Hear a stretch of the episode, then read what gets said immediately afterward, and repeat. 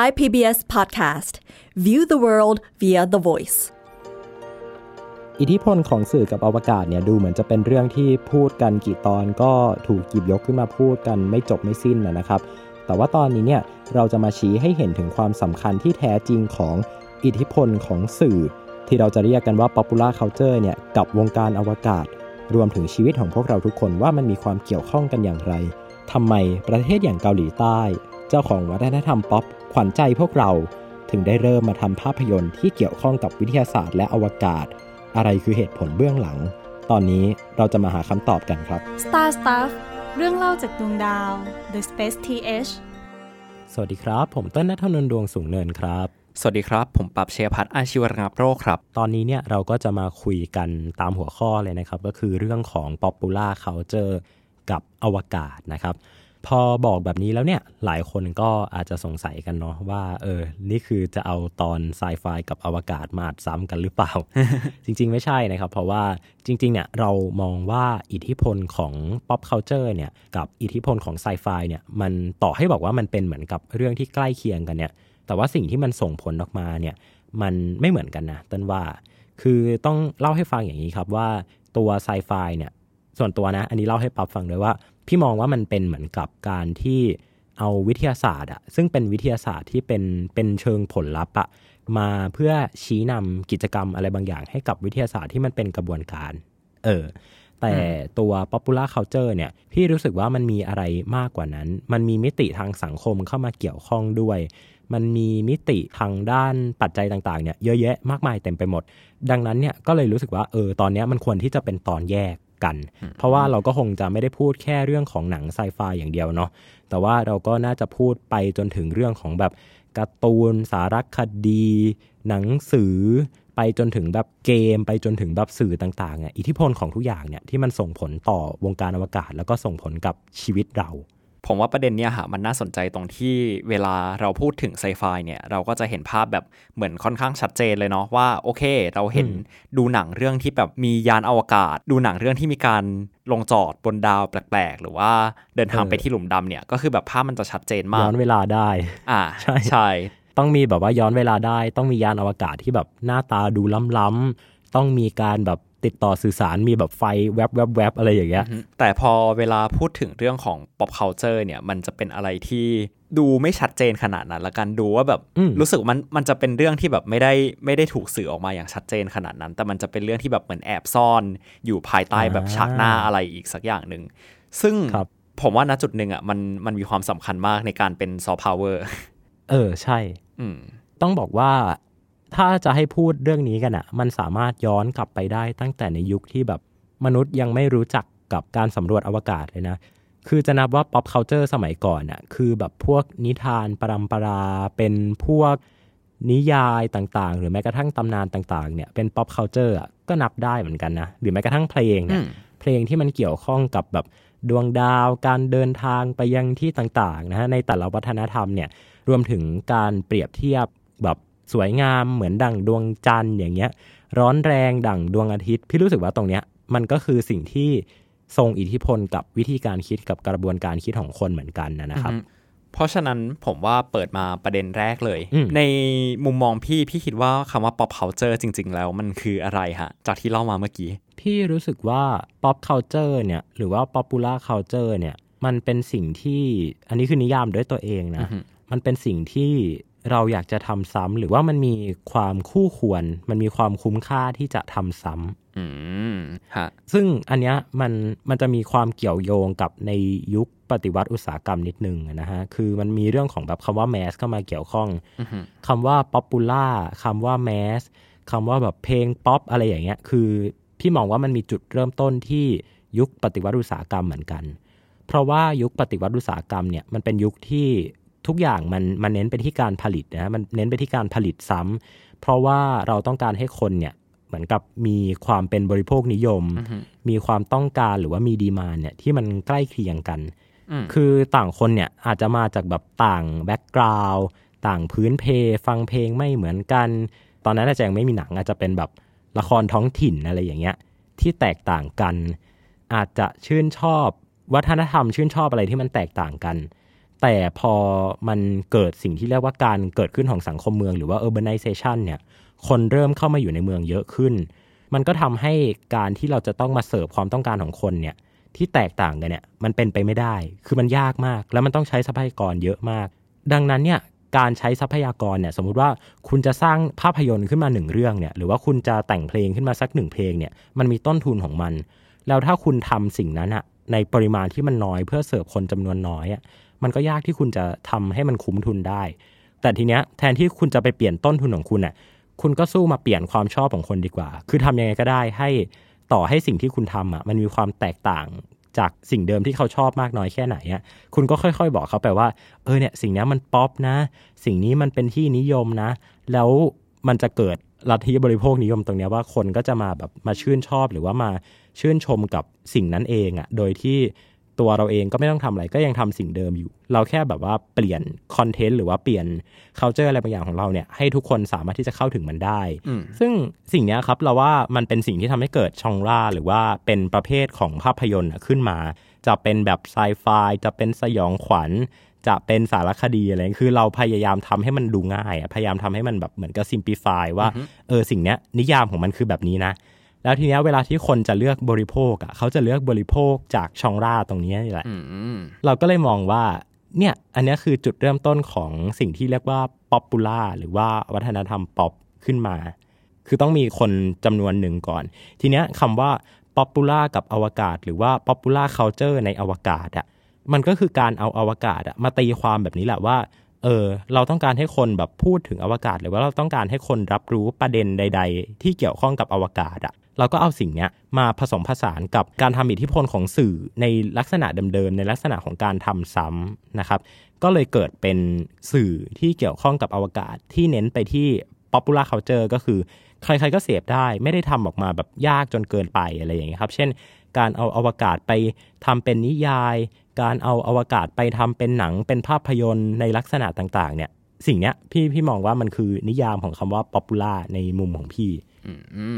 ซึ่งสิ่งที่เราจะมาพูดกันในวันนี้ครับ มันเกิดมาจากว่า เออ เรารู้สึกว่าทำไมในแบบช่วงเนี้ย popular culture ที่เกี่ยวข้องกับอวกาศอะมันกลับมาบูมจัง มันกลับมาแบบถูกเป็นที่พูดถึงมาก ๆ ซึ่งส่วนตัวพี่มองว่ามันเป็นช่วงเวลาที่เรื่องของอวกาศเนี่ยมันถูกเอามาทำเป็น popular culture อะเกือบจะเทียบเท่ากับในยุคที่มนุษย์เนี่ยเดินทางกลับไปดวงจันทร์ในสมัยอพอลโลเลยนะ ในตอนนั้นเนี่ยเอออะไรก็ดวงจันทร์เนาะเอออะไรก็สำรวจอวกาศ มันเหมือนกับแบบยุคที่ทุกคนแบบว่าโอ้ตื่นตัวเรื่องอวกาศมาก มีการเอามาทำเป็นภาพยนตร์ต่างๆ เนาะ2001 A Space Odyssey ซึ่งแม้ว่าจะเกิดขึ้นในก่อนยุคที่มนุษย์จะไปดวงจันทร์เนี่ย แต่ก็ปฏิเสธไม่ได้ว่า ตอนนั้นเนี่ยมันเป็นยุคที่มนุษย์เริ่มต้นการสำรวจอวกาศ จริง ๆ มันก็แค่หนึ่งปีก่อนหน้า ใช่จริง ๆ มันแค่หนึ่งปีก่อนหน้าเท่านั้นเอง ดังนั้นเราจะมองว่าประเด็นเนี้ยมันก็คือคือเป็นประเด็นเดียวกัน ใช่ หรือการเกิดขึ้นของแบบนิยายต่างๆเนาะหรือว่าแม้กระทั่งการ์ตูนตัวคาแรคเตอร์การ์ตูนที่เกี่ยวข้องกับอวกาศเนี่ยที่เรารู้สึกว่าทุกคนเนี่ยน่าจะรู้จักกันดีก็คือบัซไลท์เยียร์ใน Toy Story ฮะซึ่งจริงๆเนี่ยหลายคนอาจจะไม่รู้ว่าบัซไลท์เยียร์เนี่ย หลายคนบอกว่าชื่อบัซเนี่ยเกี่ยวข้องอะไรกับบัซอัลดรินหรือเปล่า บางคนก็บอกเออไม่น่าเกี่ยวน่าจะเป็นแค่ความบังเอิญเฉยๆ คนชื่อบัซก็เยอะแยะไป ก็หรอฮะคนชื่อบัซเยอะแยะอะไม่เคยได้ยินเลยใช่จริงเหรอฮะโอเค เราสรุปว่ามันเออเกี่ยวไหมฮะเออวะก็จริงเกี่ยวครับ เพราะว่าภายหลังเนี่ยก็มีการออกมายอมรับอะนะครับว่าบัซไลท์เยียร์เนี่ยจริงๆ ก็มาจากชื่อของบัซอัลดรินนั่นแหละอืมนะครับซึ่งบัซอัลดรินก็เป็นมนุษย์คนที่สองที่เดินทางไปเหยียบดวงจันทร์เนาะแม้กระทั่งในฉาก ของ Toy Story อะนะคือ Toy Story เนี่ยเขาจะมีตัวร้ายเนาะที่ชื่อว่า Zurg Zurg เนี่ยจริงๆอะเป็นคาแรคเตอร์ที่ล้อมาจากคาแรคเตอร์ของตัวละครใน Star Wars แล้วมันก็จะมีฉากที่ล้ออะที่เหมือนกับ I am your father บัซไลท์เยียร์เมื่อกี้กำลังจะใช่ เมื่อกี้จะพูดว่าบัซอัลดรินสู้กับ Zurg ฉากที่บัซไลท์เยียร์เนี่ยสู้กับ Zurg เนี่ยนะใน Toy Story ภาค 2 เนี่ย มีฉากที่บอกว่า I am your father อันนั้นนะก็คือล้อมาจาก Star Wars อีกทีหนึ่งซึ่ง Star Wars เองเนี่ยก็นับว่าเป็นผลผลิตของ popular culture ที่เกี่ยวข้องกับอวกาศชั้นดีมากๆอันหนึ่งพอพูดมาแบบนี้แล้วผมรู้สึกว่าไอ้นิยามคำว่า popular culture ของพี่แบบมันดูไปเกี่ยวโยงกับการผลิตซ้ำที่แบบโอเคมันก็แบบอาจจะแบบชัดเจนขึ้นมาเยอะในยุคหลังปฏิวัติอุตสาหกรรมเนาะที่แบบเขาต้องการแบบจะผลิตอะไรที่แบบมันก็ดูมีความเป็น mass produce อย่างที่พี่บอกอะซึ่งผมรู้สึกว่า มุมเนี่ยมันทำให้เห็นภาพในมุมมองของประวัติศาสตร์ว่าโอเคแบบมันมาบูมได้ยังไง ซึ่งผมรู้สึกว่ามันมีอีกประเด็นหนึ่งที่น่าสนใจที่แบบผมรู้สึกว่าเป็นนิยามที่น่าสนใจของ popular culture เหมือนกัน แต่ว่าอันนี้ฮะอาจจะเป็นมุมมองในเชิงสังคมมากกว่า ผมรู้สึกว่าตรงๆเลยคำว่า popular culture pop culture popular culture มันคือ culture ที่แบบมัน popular อะฮะมันคือ culture ที่ได้รับความเป็นที่นิยม ซึ่งถามว่าอ่าฮะ ไอ้คำว่าได้เป็นที่นิยมมันมันสำคัญยังไง ก่อนหน้าเนี้ยที่พี่บอกว่าพี่ก็มองว่าเรื่องของบอกว่าการชมคนอื่นว่าสวยเหมือนดวงจันทร์หรือว่าเรื่องของนิทานโฟกลอร์เนี่ยมันก็เหมือนเป็น pop culture ของยุคก่อนหน้านะมันทำให้เราเห็นว่าโอเค ถึงแม้ยุคก่อนปฏิวัติอุตสาหกรรมมันมันอาจจะยังไม่ได้ผลิตซ้ำอย่างกว้างขวางขนาดนั้น แต่ว่ามันก็แบบอาจจะมีเป็น culture เล็ก ๆ ที่ก็เป็น pop culture ในกลุ่ม วัฒนธรรมบางอันที่อืมอาจจะไม่ได้แพร่หลายขนาดนั้น แต่แบบโอเค มันก็อาจจะมีอยู่บ้าง มันทำให้เราเห็นว่าจริง ๆ แล้วอะ popular culture มันผมมองว่าหัวใจของมันอาจจะคืออะไรสักอย่างที่ทำแล้วมันกลายเป็นมีมอ่ามีมในที่เนี้ยไม่ได้หมายความว่าแบบเป็นภาพตลกตลกๆแบบใส่แคปชั่นบนอินเทอร์เน็ตนะ แต่มันคืออะไรสักอย่างที่ถูกถ่ายทอดกันไปสู่วงกว้างครับ โดยคำว่ามีมเนี่ยฮะมันก็ถูกใช้ครั้งแรกเมื่อประมาณ 40 กว่าปีที่แล้ว โดย คนคนหนึ่งชื่อริชาร์ดดอว์กินส์ที่แบบเขาเขียนหนังสือขึ้นมาครับแล้วเขาก็ให้ความหมายของคำว่ามีมเนี่ยอ่าว่ามันเหมือนกับการแพร่กระจายไอเดีย หรือข้อมูลทางวัฒนธรรมอะไรสักอย่างหนึ่งหนังสือดังนะครับ เล่มนี้ชื่อว่า The Selfish Gene นะฮะอือฮึมีแปลไทยด้วยนะครับ อาจารย์เจตเอามาแปลก็สามารถไปซื้ออ่านกันได้อืมสนุกดีครับฮะซึ่งคำว่ามีมเนี่ยฮะมันก็มีจากรากศัพท์กรีกมาจากคำว่ามีเมมาก็มันก็เป็นที่มาของคำว่ามิมิกนี่แหละ ที่แบบแปลว่าการลอกเรียน ซึ่งถามว่าการอ่าคำว่าลอกเรียนเนี่ยมันสำคัญยังไง การลอกเรียนเนี่ยสุดท้ายมันจะนำไปสู่การผลิตซ้ำในสังคมที่แบบมันมันมีการส่งต่อกันไปเรื่อยๆ เหมือนกับเหมือนกับที่หนังสือเล่มเนี้ยฮะมันชื่อว่า The Selfish Gene ก็เพราะว่าจีนมันเป็นสิ่งที่สามารถส่งต่อไปได้เรื่อยๆ เหมือนกับมีมนี่แหละ แล้วทีเนี้ยพอมีมมีมหนึ่งมันถูกแบบแพร่กระจายไปได้มากขึ้นเรื่อยๆ จนมัน popular ขึ้นมาสุดท้ายมันก็จะเกิดเป็นวัฒนธรรมอืมแล้วพอแบบมันแพร่กระจายไปได้จนถึงจุดหนึ่งอะฮะมันก็จะกลายเป็น popular culture นั่นเองอ่าฮะ จริง ๆ แล้วว่าสิ่งที่ป๊อปกับพี่พูดมา มันมันมีความไปเกี่ยวข้องกับหนังสือเล่มหนึ่งที่พี่เคยอ่านมาเหมือนกันนะ หนังสือเล่มเนี้ยครับชื่อว่า Hits Maker นะครับอืมเขียนโดยนักเขียนที่ชื่อว่าคุณดิเรกทอมสันเนี่ยหนังสือดีเหมือนซึ่งกันฮะพี่ชอบเรื่องนี้มากเลยผมใช่อ่านผมใช่ไหมมาลองไม่อยู่ อันนี้พูดจริงนะ โอเค ก็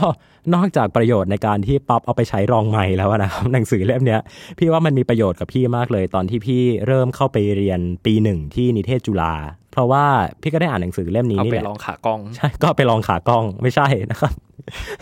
พี่ก็อ่านมันแล้วก็รู้สึกว่า เออ เราได้เข้าใจแบบ การเกิดขึ้นของวัฒนธรรมอะไรหลาย ๆ อย่างรอบตัวเราอะเนาะคือเขาอธิบายละเอียดมากเลยนะ จริง ๆ ที่พี่อธิบายไปตอนเริ่มต้นเนี่ยก็คือก๊อปมาจากหนังสือเล่มนี้นี่แหละนะครับเขาก็จะอธิบายแบบอะอย่างประเด็นเรื่องแบบว่าเพลงอย่างเงี้ยมันก็มีที่มาที่ไปอีกว่าทำไมเพลงที่แบบเป็นดนตรีคลาสสิกในสมัยก่อนเนี่ยเวลาที่คอมโพเซอร์หรือว่าผู้ประพันธ์เพลงเนี่ยเขาประพันธ์ขึ้นมาเนี่ยมันจะแบบประพันธ์ยังไงก็ได้อะจะยาวเท่าไหร่ก็ได้กี่ชั่วโมงก็ได้ ยาวแบบ หนึ่งวันอะไรอย่างเงี้ยถ้าเกิดว่านักดนตรีเขาแบบยอมเล่นให้คุณอะคุณก็ไปให้เขาเล่นให้ได้เนาะซึ่งประเด็นนี้จริง ๆ เหมือนแอบพูดกันไปแล้วในตอน The Planet เนาะซึ่งเป็นตอนแรก ๆ ของรายการเลยนะครับว่าอิทธิพลของแบบการแต่งเพลงเนี่ยมันมันขึ้นอยู่กับนักประพันธ์เป็นหลัก แต่ว่าทีเนี้ยคุณดีเรกทอมสันเขาก็อธิบายต่อว่าที่ปัจจุบันเนี่ยเพลงมันยาว 3 นาทีเนี่ยมันเกิดขึ้นเพราะว่ามันต้องมีการก๊อปปี้เพื่อถ่ายทอดลงไปใน เครื่องมือใดเครื่องมือหนึ่ง ซึ่งสมัยก่อนเนี่ยมันก็คือแผ่นเสียงเนาะปัจจุบันก็คือเป็นโอ้ยจะบอกว่าปัจจุบันไม่ได้ ในในอดีตก่อนหน้าเราไปสักพักหนึ่งนะมันก็เป็นแบบซีดีเป็นซีดีแผ่นเสียงอย่างเงี้ยสมัยนี้ก็คือเป็นแบบการสตรีมมิ่งผ่านอินเทอร์เน็ตเนาะซึ่งเพลงเนี่ยถ้ามันยาวเกินแบบเกิน 5 นาทีอะหรือว่าแบบยาวเป็น 10 นาทีอย่างเงี้ยแบบมันโอ้โห มันก็ไม่สามารถที่จะเอาไปยัดลงบนแผ่นเสียงเป็นเพลงเป็นอัลบั้มได้ใช่ไหมครับ หรือว่า ถ้าเอาไปเปิดในวิทยุอย่างเงี้ยก็ต้องโดนตัดอยู่ดีเนาะจริง ๆ มันมีเวอร์ชั่นแบบเพลงที่มันยาวมากๆอะยาวแบบสี่ห้านาทีอะมันจะมีเวอร์ชั่นที่เป็นวิดีโอ cut อยู่ คือเขาจะไม่ไม่เอามาเปิดแบบเต็มเพลง ซึ่งข้อจำกัดอะตรงนี้เนี่ยมันเกิดจากสิ่งที่ปั๊บเล่านั่นแหละว่าเออมันต้องการการทำซ้ำขึ้น เพื่อที่จะเผยแพร่ความคิดชุดความคิดหนึ่งหรือว่าเผยแพร่วัฒนธรรมใดวัฒนธรรมหนึ่งเนี่ยออกไปให้ได้ไกลที่สุดนะครับ ทีนี้เนี่ยย้อนกลับมาที่เรื่องอวกาศ สิ่งที่เราพูดมาก่อนหน้านี้มันก็ส่งผลกับอวกาศตรงที่ว่า เออ อวกาศอะมันก็มีข้อจำกัดของมันอยู่ มันอาจจะไม่ได้เป็นเหมือนกับเพลงที่แบบโอ้คุณจะเขียนให้ยาวกี่นาทีก็ได้ เหมือนกับภาพยนตร์ที่คุณจะทำมายาวกี่ชั่วโมงก็ได้ แต่สุดท้ายถูกลดทอนให้เหลือ 2 ชั่วโมง เพราะว่าต้องใส่ลงในแผ่นซีดี ได้ หรือว่าต้องฉายในโรงหนังแล้วแบบโรงหนังไม่ขาดทุนอะไร Godfather ไง มันมันเป็นการพยายามเล่นไปตามข้อจำกัดอะไรบางอย่างเนาะซึ่งข้อจำกัดของสื่อแบบพวกเพลง พวกหนังภาพยนตร์ต่างๆเนี่ยมันก็มีเรื่องของความยาวเนาะทีเนี้ยอวกาศอะพี่รู้สึกว่าสิ่งที่เป็นอุปสรรคของมันอะคือความยากอะนึกออกปะคือคุณจะอธิบายยังไงอะว่าเฮ้ยคนไปเหยียบดวงจันทร์ หรือว่าหลุมดำหรือว่าแบบมีการย้อนเวลาการแบบอะไรอย่างเงี้ยคือคือมันยากนะ ทีเนี้ยคุณจะทำยังไงให้คนอะเข้าใจสิ่งนั้นโดยที่ไม่ต้องไปอ่านแบบ อะไรอะปินซิเปียของนิวตันหรือว่า หรือว่าต้องไปอ่านแบบ a brief history of time หรือว่าไปอ่านแบบหนังสือแบบคู่มือการสร้างภาพหลุมดำที่เอามาใช้ใน Interstellar ของแบบคลิปโทรนอะไรอย่างเงี้ย คือคนเราอะไม่จำเป็นต้องไปเข้าใจสิ่งนั้นก็ได้ แต่ว่าคุณอะต้องดูหนังที่เราจะทำออกมารู้เรื่อง อันเนี้ยคือความท้าทายของ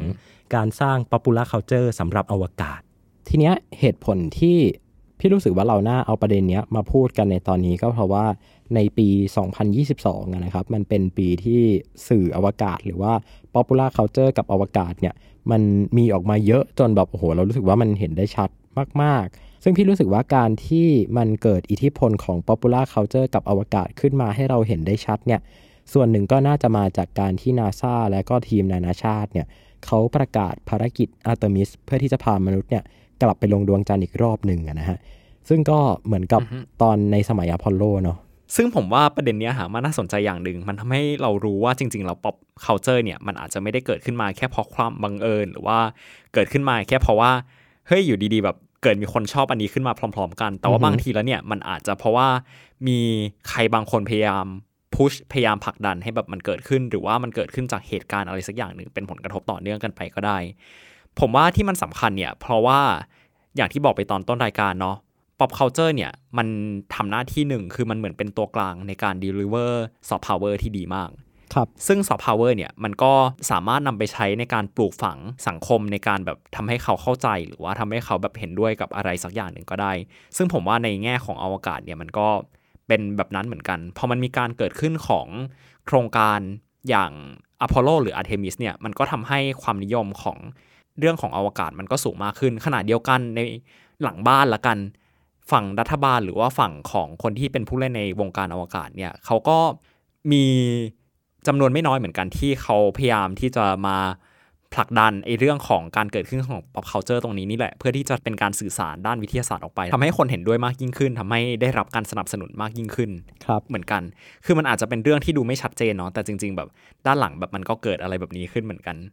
เอางี้ดีกว่าพูดถึงอเมริกา มันอืมมันก็ดูแบบ มันก็ดูเราพูดกันมาเยอะแล้วเนาะอย่างเช่นเรื่องของอิทธิพลของไซไฟกับอวกาศเนี่ยต่างๆ คือมันมันก็ดูจะเน้นไปทางฝั่งอเมริกา พี่อยากยกตัวอย่างอีกกรณีหนึ่งละกันที่พี่รู้สึกว่ามันเจ๋งมากๆเลยก็คือกรณีของประเทศเกาหลีใต้อ่าอืมเมื่อกี้เนี่ยปั๊บพูดฮะเนาะว่าซอฟต์พาวเวอร์เนี่ยมันถูกส่งมาผ่าน popular culture นี่แหละ แล้วหลายคนอะรู้อยู่แล้วล่ะว่าเออเกาหลีเนี่ยเกาหลีใต้เนี่ยนะฮะเป็นประเทศที่ ส่งออก popular culture เป็นอันดับแบบเป็นอันดับต้นของโลกเลยละกัน ใช้คำว่านอกจากอเมริกาที่แบบมีความชัดเจนมากแล้วเนี่ยเกาหลีเนี่ยก็ทรงอิทธิพลมากๆนะครับ สังเกตได้จากอะไรสังเกตได้จากเพลง ภาพยนตร์ ซีรีส์ต่างๆนะครับโอ้โหซีรีส์นี่หลายคนชอบเลย หรือวงดนตรีเนาะวงอย่างแบบ BTS อะไรอย่างเงี้ยครับที่ตอนนี้ไปดังมาก ๆ ในสหรัฐอเมริกาเนี่ยคือ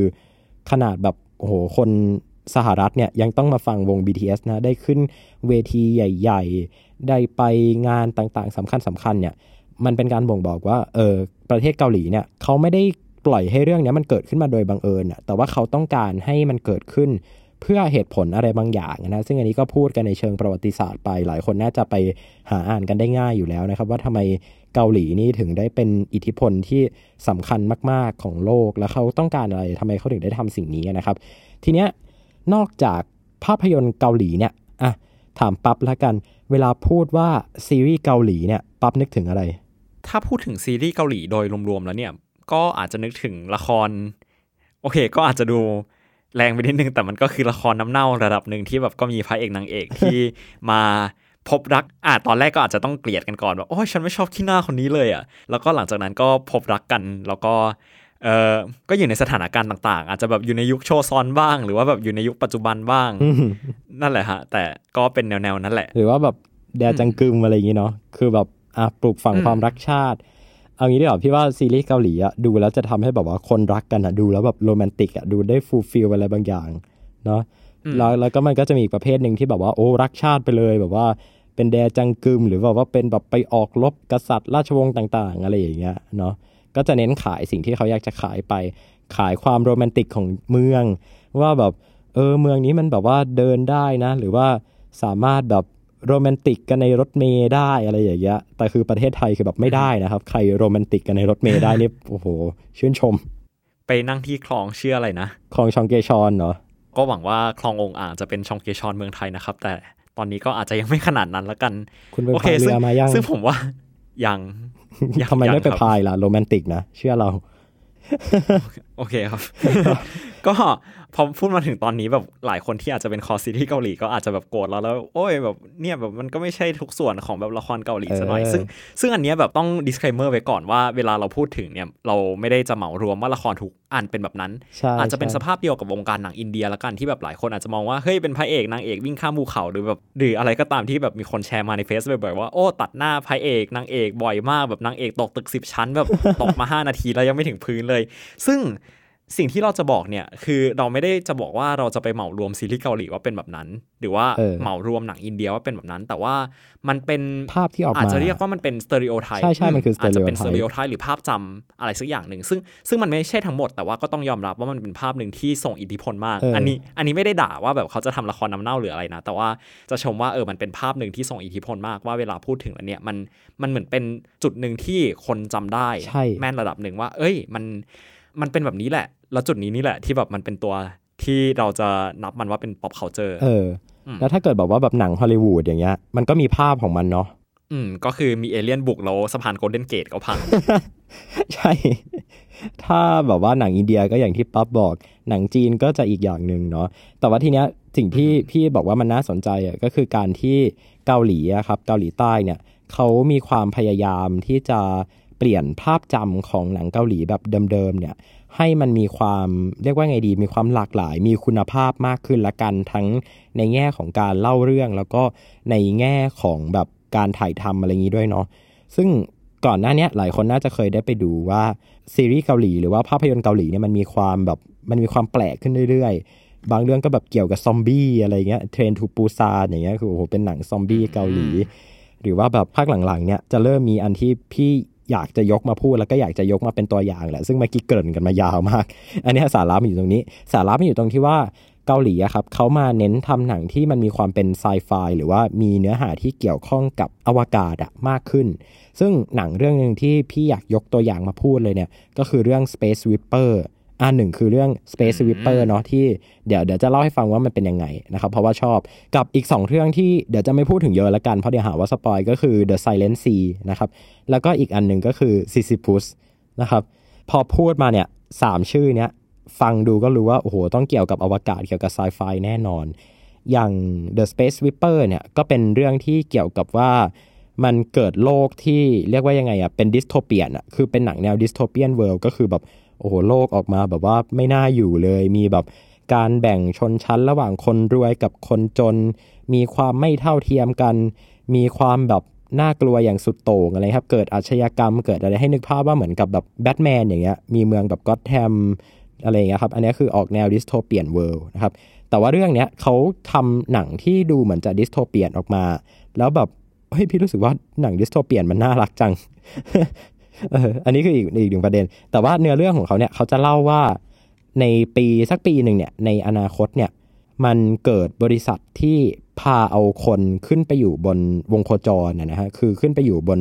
low earth orbit เนี่ย แล้วเขาก็สร้างเป็นโลกโลกหนึ่งอะครับที่มันสวยงามน่าอยู่มาก แต่ว่าจริง ๆ แล้วก็คือแบบไม่ได้เป็นโลกจริง ๆอะเป็นโลกเหมือนโลกเสมือนที่อยู่ในอวกาศแทน แล้วคนที่รวยๆอะก็ขึ้นไปอยู่บนนั้นหมด ทิ้งให้บนโลกเนี่ยมีแค่แบบคนจนน่ะหรือว่าอาชีพที่แบบไม่ได้ดีมากหรือว่าแบบเเป็นเหมือนกับแบบว่าคนแบบชนชั้นล่างในสังคมอะไรอย่างเงี้ยครับแต่ว่าบนอวกาศเนี่ยก็จะมีอาชีพอาชีพหนึ่งที่เหมือนกับว่าให้คนที่เป็นชนชั้นล่างเนี่ยขึ้นไปทำก็คืออาชีพเก็บขยะอวกาศ ซึ่ง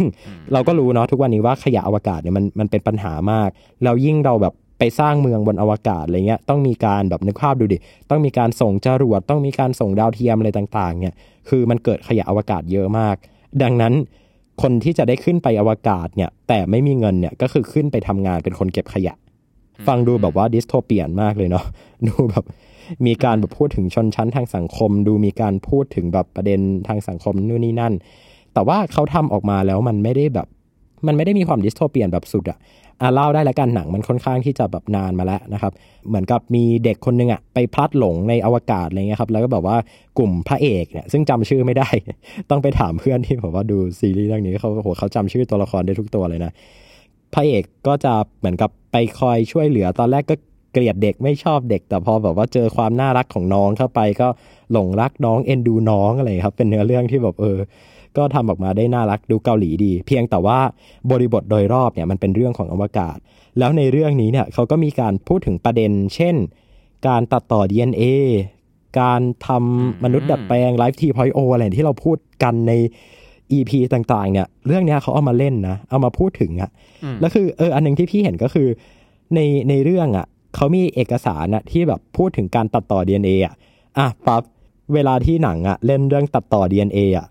ปั๊บคิดว่าหนังมันจะแบบฉายภาพออกมาแบบไหน เป็นโฮโลแกรมแล้วก็แบบมีเกลียวๆใช่ปะใช่แล้วก็ต้องหมุนหมุนๆได้ ใช่ แต่ว่าอันเนี้ย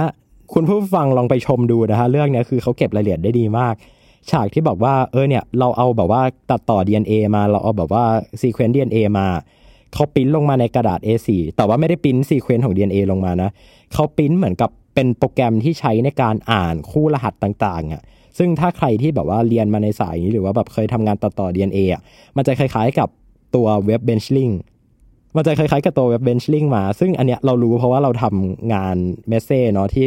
ส่ง DNA ไปอวกาศนะเราก็เลยได้ไปลองใช้เครื่องมืออันเนี้ยแล้วพอเราเห็นเราก็รู้สึกว่า เฮ้ยทำไม UI มันเหมือนกับ Benchling เลยอะไรอย่างเงี้ยซึ่งเฮ้ยมันเจ๋งมากเลยนะ คุณนึกภาพดิ หนังฮอลลีวูดอะเวลาบอกว่าตัดต่อ DNA อย่างเงี้ยมันยังเป็นแบบเหมือนที่พูดไปเมื่อกี้เนี่ยว่าเป็นโฮโลแกรมมาแล้วก็มี DNA แล้วก็แบบว่าเขียน ATCG อะไรออกมา แต่อันเนี้ยคือแบบว่ามาเป็นแบบมาเป็นเหมือนเอกสารว่าแบบไฮไลท์คู่ base pair อะไรเงี้ยมา แล้วก็มีการพูดถึง CRISPR Cas9 ด้วยนะ มี paper แบบเอกสารที่เข้าฉากเอาไปเข้าฉากอะแล้วเขาพูดถึงการตัดต่อ DNA อะ ก็มีหน้าหนึ่งที่แบบเป็นการอธิบายการทำงานของ CRISPR Cas9 อย่างเงี้ยครับซึ่งเป็นตัวเทคนิคการตัดต่อ DNA ที่กำลังได้รับความนิยมอย่างมากในปัจจุบันเนี่ยเขาเก็บรายละเอียดถึงขั้นเนี้ยปั๊บคิดดูดิอืมถามว่าฮะที่พี่พูดมาเนี่ย หมายความว่าเขาต้องการจะสื่ออะไร พี่ต้องการที่จะบอกว่าเกาหลีเนี่ยวงการหนังเกาหลีเนี่ย เขาต้องการที่จะทำหนังที่มันเกี่ยวข้องกับ อวกาศเกี่ยวข้องกับวิทยาศาสตร์ที่มันดูแล้วแบบดูฉลาดอะมากขึ้น มากกว่าการแค่แบบว่าเออพระเอกนางเอกรักกัน แล้วมีตัวร้ายเข้ามาอะไรแบบนี้ครับ อันเนี้ยถ้าเกิดว่าเขาสามารถที่จะสร้างภาพยนตร์ออกมาในลักษณะนี้ได้เนี่ย แล้วกลายเป็นภาพจำอะตอนแรกอะเราก็จะมองว่าโอเค ภาพยนตร์เกาหลี หรือว่าหนังเกาหลีเนี่ยมันแบบโอ้มีความน้ำเน่ามีความดราม่าเป็นละครใช่ไหมแต่ตอนเนี้ยพี่รู้สึกว่าคนรอบตัวเวลาพูดว่าซีรีส์เกาหลีอะ เราจะแบบเราจะเปิดใจอะแล้วเราจะบอกว่าเฮ้ยนี่มันหนังคุณภาพ ไหนลองดูซิอะไรอย่างเงี้ยครับไหนลองดูซิเกาหลีเขาทำไซไฟแล้ว ไหนลองดูซิเกาหลีเขาทำภาพยนตร์ที่เกี่ยวข้องกับแบบอาชีพต่างๆ มากขึ้น พระเอกเริ่มมีอาชีพนางเอกเริ่มมีอาชีพ ตัวละครต่างๆ มีอาชีพชัดเจน ไม่ใช่แค่แบบเหมือนละครไทยอะที่ตอนเช้าก็คือออกไปทำงาน แล้วก็มีคนขับรถมารถพร้อมแล้วครับในท่านอะไรอย่างเงี้ย ก็ออกไปทำงาน โดยที่เราจะไม่มีทางรู้หรอกว่าไอ้ตัวละครตัวเนี้ยมันทำงานอะไร อืมนี่แหละ คือต้องบอกว่าเกาหลีใต้เนี่ยเขามีความพยายามในการพัฒนาแบบงานด้านวิทยาศาสตร์ โดยเฉพาะงานด้านอวกาศอะไรเงี้ย เยอะขึ้นมากนะฮะโดยเฉพาะการไปร่วมมือกับโครงการแม้กระทั่งโครงการอัลตมิสเองก็ตามเนี่ย ดังนั้นเนี่ยพี่ว่ามันสมเหตุสมผลที่เขาจะสร้างภาพยนตร์ที่ มันถ่ายทอดภาพของอวกาศ ถ่ายทอดภาพของวิทยาศาสตร์ เพื่อที่จะ inspire เด็ก ๆ หรือสร้างแรงบันดาลใจให้กับเด็กๆเนี่ยในการที่เขาจะอยากเติบโตมาแล้วเป็นนักวิทยาศาสตร์ด้วย อืมซึ่งพอฟังมาจนถึงตอนนี้แบบหลายคนที่เคยฟังตอนไซไฟก็อาจจะงงว่า เฮ้ยแป๊บหนึ่งนะทำไมแบบมันดูคล้ายๆ กับที่เราพูดถึงอิทธิพลของไซไฟเรื่องเกี่ยวกับอวกาศเลย ใช่ค่ะมันผมว่ามันเกี่ยวข้องกันเนาะเพราะว่า pop culture กับเรื่องของไซไฟเนี่ย มันก็อาจจะเรียกว่า intersect กันละกัน เพราะแบบบาง pop culture ก็เป็นเรื่องของไซไฟและแบบไซไฟบางอย่างจากไซไฟทั้งหมดก็เป็น pop culture เหมือนกัน ใช่ครับอืมซึ่งเรื่องของไซไฟเนี่ยฮะก็เป็นแบบหนึ่งในประเด็นที่น่าสนใจละกันในการในการแบบสร้าง pop culture ที่เกี่ยวข้องกับอวกาศ เพราะแบบมันเป็นเรื่องที่ทำให้คนจินตนาการเนาะมันคือมันคือสาเหตุว่าทำไม ทำไมเราถึงแบบยังมาพูดเรื่องเกี่ยวกับว่า เอ้ย มีเรื่องของอนาคตเรื่องของยานอวกาศที่เก็บขยะแบบที่พี่บอกไปใช่มันเป็นไซไฟแหละ แต่แบบมันเป็นไซไฟที่เขาปั้นเป็น มันมีแต่เหมันตุเป็นผลไซนะไฟที่เขาปั้นเป็นอืมเออ pop culture ขึ้นมาเออเหมือนมันมีฟังก์ชันอะไรบางอย่างของมัน อืมก็จากที่เราคุยกันมาจนถึงตอนเนี้ยหลายคนก็ถ้านับเวลาเนาะก็จะเห็นว่าเราใช้เวลาในการปูพื้นเรื่องของ pop culture ค่อนข้างนานแล้วก็เราใช้เวลาประมาณช่วงท้ายๆเนี่ยในการเริ่มอธิบายว่า pop culture เกี่ยวกับอวกาศ ในปัจจุบันเนี่ยมันมีอะไรที่น่าสนใจมาก ซึ่งเคสแรกที่เรายกไปถึงเนี่ยก็คือเรื่องของเกาหลีใต้เนาะที่เขาพยายามแบบเหมือนปั้นกระแสในการแบบสร้าง pop culture ใหม่ๆขึ้นมา ซึ่งในตัวอย่างที่เรายกขึ้นมาก็อย่างเช่นซีรีส์ที่ก็ไปดูได้ใน Netflix เนาะอืมอย่างเรื่องของ Space Sweeper นี่แหละ ทีเนี้ยฮะผมว่ามันยังมีอีกหลายตัวอย่างเลยที่เราอยากยกขึ้นมา ทั้งในฝั่งของอเมริกา ทั้งในฝั่งของรัสเซีย จนถึงในฝั่งของเอเชีย เจ้าอื่นๆ อย่างเช่นญี่ปุ่นครับแล้วแบบมันก็ไม่ได้มีฟอร์แมตแค่เป็นซีรีส์หรือเป็นภาพยนตร์เนาะมันก็ยังมีเพลงที่เดี๋ยวเราก็ใช่หลังจากนี้เราอยากพูดถึงกัน แล้วก็มีเรื่องของหนังสือเรื่องของอะไรอีกมากมาย ใช่ แต่ว่า ตอนนี้ก็อัดไปเลย20ตอนหมดเวลาแล้ว เปิดเป็นเปิดเป็นโอเครายการใหม่เลยก็ได้ มีเรื่องให้เล่าเยอะมาก อืมวันนี้ผมป๊อบเชียร์พัฒน์อาชีวระงับโรคครับ ผมเต้นนัทนนท์ดวงสูงเนินครับ ลาคุณผู้ฟังทุกคนไปก่อนสวัสดีครับ สวัสดีครับ Star Stuff เรื่องเล่าจากดวงดาว The Space TH